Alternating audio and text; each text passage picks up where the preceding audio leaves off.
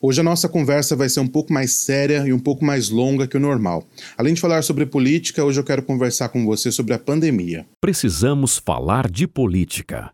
Tema de hoje: Pandemia. Com José Eduardo. Nos últimos dias, ao ler comentários nas redes sociais e ouvir o que pensam algumas pessoas, eu tenho ficado assustado. Me assusta demais ver como a vida perdeu o valor para certas pessoas. Por isso eu tinha dado um tempo aqui com o Instagram e com os vídeos sobre política mas eu decidi voltar porque eu quero compartilhar o que eu penso sobre isso. Eu acho que a partir dessa conversa a gente pode refletir melhor sobre a nossa realidade. Recentemente, a minha irmã passou por uma situação muito delicada. Mesmo sendo uma pessoa que tomava todos os cuidados e só saía de casa para trabalhar, ela contraiu o vírus. O resumo da história é que a doença evoluiu muito rápido e ela precisou passar 12 dias na UTI e sendo metade desse tempo entubada. Como jornalista, eu acompanho a pandemia há praticamente um ano, todos os dias lidando com esse assunto. Eu tenho plena consciência da gravidade de tudo isso. Mas tendo visto a situação dela tão de perto, mesmo sendo uma pessoa que não é idosa e nem tem doença crônica, eu fico perplexo ao acompanhar o posicionamento de certas pessoas. É assustador, é estarrecedor observar que tem gente que ainda não acredita no vírus.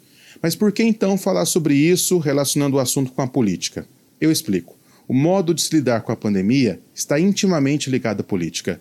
Quando você tem lideranças do cenário político de um dos países com maior potencial do mundo, que é o Brasil, fazendo pouco caso o tempo todo da gravidade do vírus, falando em um tratamento que comprovadamente não funciona, indo contra medidas de isolamento e do uso de máscaras, que são a única forma de reduzir a chance de contágio, usando da sua influência para incentivar as pessoas a não tomarem a vacina, além de uma série de outras atitudes, nós temos um grave problema. É preciso governar pelo exemplo. Quando o exemplo não é bom, o resultado também não pode ser bom. Infelizmente, existe uma política de disseminar o ódio, a dúvida, a indiferença com o próximo.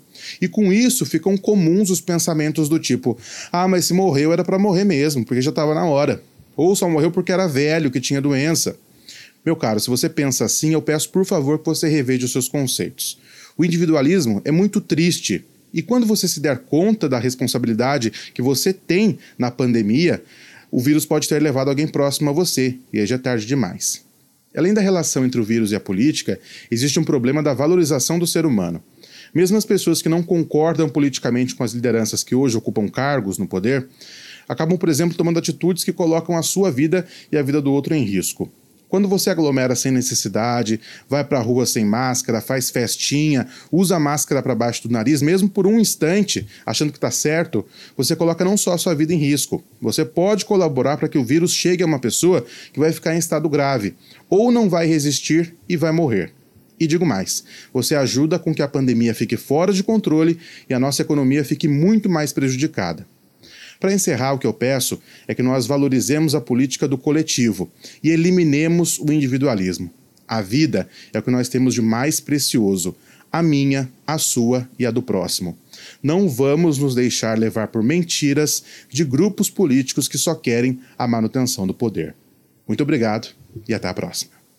Você ouviu? Precisamos falar de política. Siga também no Instagram, arroba do Souza A.